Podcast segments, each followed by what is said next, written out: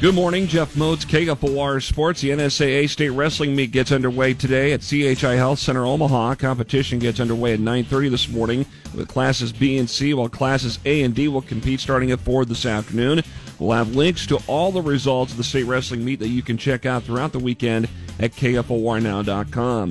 The final weekend of the regular season for high school basketball continues tonight as the Waverly boys host Beatrice. You can hear coverage over on ESPN Lincoln beginning just after 7 o'clock, brought to you by the Sportscasters Club.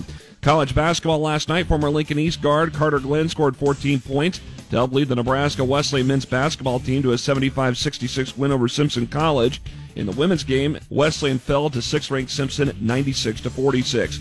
More college basketball tonight. The Nebraska women play at Penn State with a 6 o'clock tip on BTN Plus. The Creighton men play at DePaul tonight at 9 o'clock. You can see that on the CBS Sports Network. This weekend, the Nebraska softball team is in La Cruces, New Mexico for the Troy Cox Classic. The Huskers will play the host school, New Mexico State, at 4 this afternoon. Football news Cincinnati Bengals head coach and former Nebraska quarterback Zac Taylor has signed a five year contract extension. Former Bengals quarterback and longtime sports commentator Boomer Esiason is coming to Nebraska at the end of the month for the ninth annual Team Jack Foundation Gala. He also started the Boomer Esiason Foundation years ago to help raise money for research for cystic fibrosis.